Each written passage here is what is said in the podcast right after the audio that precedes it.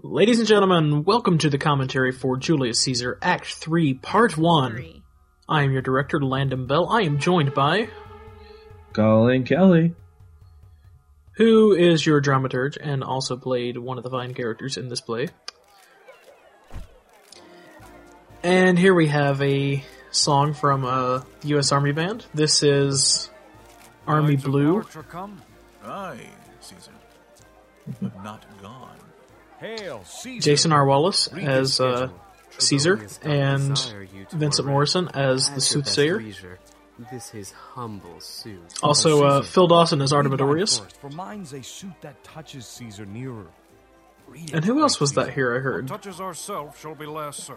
Delay not. Pre- prepare for a lot of this because there's so many stinking characters in this scene. That's Andrew Bell as uh, Decius Brutus. Come to the capital. This is correct. Uh, Publius, who is Landon Beall. Oh, Yeah, yeah, yeah. I kind of squeaked in there somehow. Marty Brengle is Cassius. We just heard. Who you will hear more of sure uh, in just a little bit. today may thrive. What enterprise? Nani Brennan. As There you Papelia. What said Popilius Lena? She wished today our enterprise might thrive. I Like I said, there's a lot of these little characters that just pop in and out and in and out. Marker. History, history, all the history. So much history, but it, it really does help to set the tone for what's fixing to happen. It it uh it makes it grander than it would have been with less characters. Well, yeah, it definitely gives you scope because it's not just you know like a tiny room. Smiles and Caesar Indeed. doth not change. Trebonius knows his time. For So I love that bit where it sounds like you're talking through your teeth. Out of the way. Oh, that's because I really was talking to my teeth. and presently prefer her suit to Caesar. She is addressed. But it, it, it helps because this is a big room and there's a bunch of people in here. And uh, miss that Caesar so you know you don't want to you don't want to give it away before it's time to kill him. Most puissant Caesar. Spoilers. throws before thy seat a humble heart. So I've got to give uh, Melissa Bartell some credit for this. Her performance as Lordly Metellus Cimber in this scene is fire the blood of fantastic. Uh, because Metellus Cimber Vincent is not a major to the law of character. Uh, a conspirator, a conspirator, yes, but not a, you know, just a full blown major character. And uh, she does a very good job of making her pleas to Caesar mean, sweet words, um, low crooked curtsies, and something that's easy to uh, empathize with. My brother, by decree, is banished. You know, ignoring the fact that it's all a ruse for the assassination. But Pray and fawn for him. At the same time. No, Caesar doth not wrong. also, Jason does a very good job in this cause will he scene of. Is there no voice uh, more worthy than my own? bringing a sense of what Caesar's ear for the repealing of Caesar's leadership banished style is like. hand, but not in flattery, Caesar. Because in the other scenes, he's just, you know, he's at events or he's in his home. What, Brutus? Pardon, Caesar. Caesar, pardon. In this The scene, we public get to see him face, in his and here we see the personal face. fall to beg Right. enfranchisement for Publius Cimber. I could be well moved if I were as you. If I could pray to move, Ah, prayers would move This me. scene or monologue. But I am constant as the northern star. I love this. It's great. true fixed A really good. Uh, what's what's no this song the firmament. going underneath here? What's the music? The skies are This is. The Return of the King by and every Zero one Project. But there's but one in all doth hold Which is place. fitting when you think about it. So in the world, It is, and uh, I actually think I've only used this song once, maybe twice in the entire play. Uh, when I first listened to it, I plucked that number out I do specifically know for but this one scene. And when it came time to mix it, sure enough, it was the That the only one that really fit. he. Let me a little show it, even in this. That I was constant Cimber should be And it builds. Uh, And if you listen to the entire track in to full, it him so. builds each movement. Hence, wilt thou lift up Olympus? Great Caesar. Doth not Brutus bootless kneel? Speak, hands for me.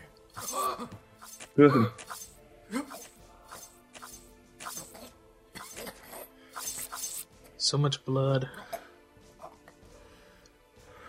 So those knife effects were really difficult to get right. I must have done four different versions of those effects before I chose the final set I was going to go with because, uh, let's face it, in order to make that work in audio, it just sounds like a bunch of uh, uh, uh, uh. Hence cried about the streets. Well, and that's why I know when I was writing this, I wrote in the Brutus sitting there, and you hear his breath, and then you know he Be asks, and Brutus makes the decision. Ambition's debt is paid. Go to the Pope. Right. And Cassius too. And that helped Quite in the end the way that the final sound came out. Lest some friend of Caesar should chance to. Talk not of standing. Because in in just a straight adaptation, it would have been, no you know, intended to your just stab, stab, stab, stab. So tell them, Publius. Oh, he's Now, dead. You gotta add a little bit of a, a little something Where more, you know. It, it's it shouldn't just be, amazed. Men, wives, and you know, you can eat the bread by itself, or you can make a sandwich. Exactly. Fates, we will know your It needs some butter. Let's put some butter on we this bread. Tis but the time and drawing days out that men stand upon. And in audio like this, you know, those little those little tidbits help make it stand out. and then death is a benefit. Anything that stands out in audio is going to keep your attention longer. His time of fearing death. Stoop, Romans, stoop, and let us bathe our hands in Caesar's blood, up to the elbows, and besmear our swords. Then walk we forth even to the marketplace, or waving our red weapons o'er our heads. Let us all cry, peace, freedom, and liberty. Stoop then and wash.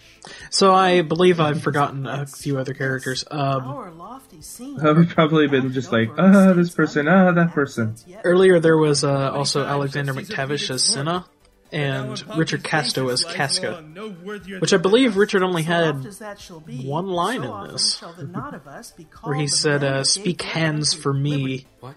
Shall we forth? Which Ris- Richard gave me so many takes of that line, uh, a bunch of which are going to wind up in the blooper reel because they were hilarious. Soft, who comes here? A friend of Antony's? Thus, Brutus, did my I'm trying to remember which. Uh, I think it was a late night host. He did. He did one take as some late night host, and it was hilarious. he me say, Brutus is noble. And this is uh, Julius Cho as the servant. Yes. Caesar was mighty, bold, royal, and loving. Say, I love Brutus. Also, I believe we may I have forgotten uh, Christopher I Gilstrap feared as Trebonius. Well, got lost in the confu- confuddle. Sorry, Christopher. And I believe that's every. I, I believe that's everyone. come to him. That's how many people there are in just the first couple minutes of the the episode. Antonia shall not love Caesar dead so well as Brutus living. So I might as well go ahead and say, the you may be wondering why this is part one, and that's because this untrod state uh, part one is almost 20 minutes long. So says my. Part one and two combined is somewhere around 40 minutes. I never thought her worse. Uh, Tell her. and so her luckily for us, the middle of. Act Three is a perfect split. honor, Mm. Indeed. I'll fetch your And uh, a lot of Shakespeare plays are not that way, but this one, uh, you know can split shall have her work Act. Three, and it winds up telling two different sides of a story. The first side tells the conspirator story. The other side tells the public Antony. story, and uh, of course, I won't, I won't delve into that too much in this commentary, but Mighty Caesar. it's well worth it to hear it that way. I so think, low? in the end. Are all thy conquests, glories, triumphs, spoils And uh, this is the one and only lovely Anna Rodriguez as Antony. See, I said am I thought that was everyone, but What you now I have been disproven. Who else must be let blood? Who else is rank? If I myself, I, no when I was so cleaning these lines of Anna's, I just no I couldn't get over how awesome they were. your swords, made especially in uh, part two, which I'll get to later. But in in this scene, especially, uh, she does a great job whilst your hands do of, reek and smoke, fulfill your really holding her own Live a thousand against the other years, I shall characters. Because in the other scenes, so Antony doesn't really get No place will a lot of screen time. No mean of death. Uh, she's just kinda there. And by you cut off. And Act The Three is where she really spirits of this starts to show her true character Antony, and what she's Indeed. like and her not to forget ambitions. So now we must appear bloody and Which ultimately, that's what this play is about. It's about ambitions. and this our What is everyone's we see we ambition in this play? Yet see you but our hands in this the bleeding business. See, I'm trying to be quiet, guys, because you know I know this too much, and I'm sure I'd start talking about, and obviously what Brutus means in the this part. As fire drives out fire, so pity, pity. Well, I don't try to get overly metaphorical with Shakespeare because I think at the end of the day he just wanted to entertain people. Um, Our arms in there's al- there's always going to be those brother's temper. Metaphorical, with all kind love, um, good thoughts and reverence. educational undertones to it, where you can learn a lot. Only be patient till Um, the multitude. you know, second meanings, subtle himself meanings, and stuff like that. But Then we will deliver you the at the end of the day, he just portrayed characters, love Caesar when I and that's some of the brilliance of it. Well, and that's one thing I think uh, kind of gets neglected One render me his is uh, the realism and the humanism in Shakespeare's uh, plays. Even when you have Next, something like uh, Do I take your hand? you know where, where you've got the fantastical showing coming in place, Yours. Now yours. you still have these as real people with real motivations and real things that impact them. And my valiant Casca. Absolutely. Though last, not last in love, yours, good Trebonius. I mean, even a uh, a jokey play like uh. Twelfth Night is Alas, full of shall I say? characters. They all My have credit motivations. They all have reasons for being ground there. That one of two bad ways you must. They'll have reasons for the fact that they're locked up in the cellar being tortured by a or a priest. That I did love these seasons. Being tortured by That Alison is Moser. true. If then thy spirit There are worse look upon fates. us now, shall it not grieve thee dearer than thy death to see thy Antony Oh. making his peace? Anyway, speaking of torture. of thy foes most noble in the presence of thy corse. Had I as many eyes as thou hast wounds, weeping as fast as they stream forth thy blood, it would become me better than to close in terms of friendship with thine enemies. Pardon me, Julius. Here Is was this your project again underneath this one? Heart. Here This is. I keep having to switch back to my music list. Uh, this is in thy spoil, High Hopes. crimsoned in thy Mhm. lethe. Oh, Or no, excuse me. This is Moonlight number two. this heart, and this indeed. O See, it's already gotten ahead of hearts me. Thee. How like a deer struck in I like by that. many I like that line though about thou crimson in thy lethe, because if you know Pardon me, Gaia uh, that the lethe is one of the rivers of the underworld that makes you forget. in a friend, it is called So- I blame you not for praising Caesar Yeah. so, but what compact mean you to have with us?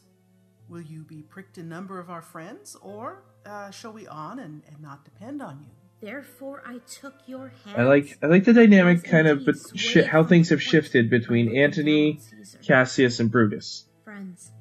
Because you you know Brutus, you know, believes in the best, you know, but Ca- Cassius expects the worst, and Antony is just that unknown quantity. is savage spectacle. Our reasons are so full of good regard that were you, Right. Antony, the daughter of Caesar, you should be satisfied. That's all. And that's probably the worst crime I've ever made as a dramaturge to the iambic pentameter. and in the pulpit as becomes a friend. Son instead of daughter. There's, The order of his we need a I need a one syllable word that means daughter, guys. The girl or daughter does, of Caesar does not work. Do not consent that Antonius speak in his funeral. Know you how much the people may be moved by that? Uh, but I mean, you would have to be I will myself well versed in it to even catch it. the reason of our Caesar's death. Still, I feel like ah, I should apologize for that. It's one of yeah, it's it's one of those things that only people like you and me and you know Everyone that- else who studies Shakespeare. Yeah. I know not what may fall. I like it not. Antonia, here. Take you Caesar's body. Did you put that in, or did I leave that in? Funeral speech blame us. You left that in actually, Caesar. And uh, Say you do it I debated taking it out, you not and I'm like, hand in no, no, no, no, no, this is perfect. It sets the And you scene. shall speak in the same pulpit whereto I am going after my speech is ended. Be it so. I do Just let him do the snapping. Prepare the body. Uh, that's that's me uh, separating my takes. nice. See, I wouldn't Oops. realize that. Well, I usually cut that out, so whoopsies. Pardon me. That actually worked though. So, yay, we'll run with that. And gentle with these butchers. And here, I think, is of the- the heart of the play. Lived in the tide Yes. of times. Yes. Woe to the hand that shed this costly blood. Over thy wounds now do I prophesy, which like dumb mouths do ope their ruby lips to beg the voice and utterance of my tongue. This song is called The Darkest Hour. the limbs of men. And uh, if you were paying attention to uh, scene three of Act One, you would have heard that song in it as well. Blood and destruction shall be so in use, and dreadful objects so familiar, that mothers shall but smile when they behold their infants It- quartered with the hands. I'll be honest, maybe it's just because I, I I know most of the other ones by memory, but this is the one that I would love to have a chance to perform sometime. revenge, with eight by his side, come hot from hell, shall in these confines with a monarch's voice cry havoc, and let slip the dogs of war. This was actually a difficult uh, one to select tape, takes for because uh, Groaning for burial. I'm trying to remember how many takes Anna gave me. I think there was like five takes total. Caesar. I you can But, see uh, that. I do, Antonio. It was very Caesar difficult to choose which one to go with. He did receive his Because they were all very was good. Coming, And bid me say to you by word of mouth, And they all gave different. Uh, Thy heart is big. Uh, heart how do I say this? Passion, I see, is catching. They both Connotations, eyes emotions. Uh, those they both show different reflections of Antony's character, Is thy master or, coming? or all He all of lies the takes not did various seven different weeks uh, at Rome. sides of it, and so it was hard to choose just one because you know you can't combine them all into one take. A dangerous Rome. Right. No As much as I would have loved to.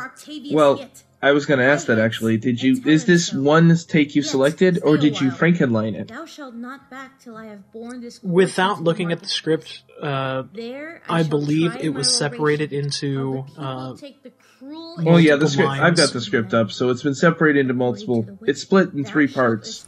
Okay, yeah. So Okay. uh, I selected different takes out of those uh, three lines, but other than that, no, I I didn't Frankenline any. Okay, I was just curious. Yeah. Frankenlining, if you are unfamiliar, is when an audio director splits different parts of sentences or phrases within the file to create a Frankenstein monster of a take. It has not killed any directors yet, as far as we know. That was basically how um Macbeth was formed, best I hear. Yeah, that. Uh, but that's mostly because Pete Milon has a habit of being amazing. Well, yes, he is. it's hard to deny amazing. The Pendant Shakespeare, also known Let's be honest, though. This, uh, Bill Variety Show. You know, that one scene was how many pages? Thirteen pages.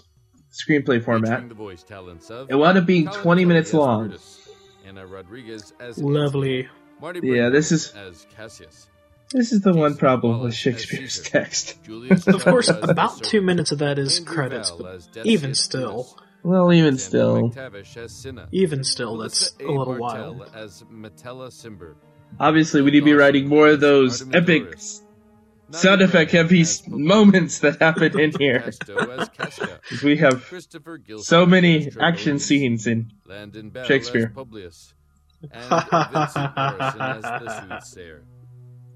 Written by William Shakespeare. Except for Act Five of this thing. Colin Oh my Kelly. goodness. Directed by Landon Beall. Well, that's because we were trying to kill the director. Nothing big. Project at zero-project. Thank you, thank you, thank you. By the United States Army Band He'll Own maybe be here next Bell of week. SoundCloud.com slash Landon Beall. Spoilers for when we're recording by this. Pendant Productions. This production is copyright. Oh, what do you mean? This is obviously recorded months in advance. Months, we say. information, visit It's still 2014. I was gonna make a reference to past history, but I don't think I want to. And with Anyway. that, we are at the end. Sadly. All right. So, we will bid you adieu, and we Adieu. will see you next month for part two. I do bid adieu to you. I was a poet and didn't know it. Wah, wah, wah, wah. Bye. Bye.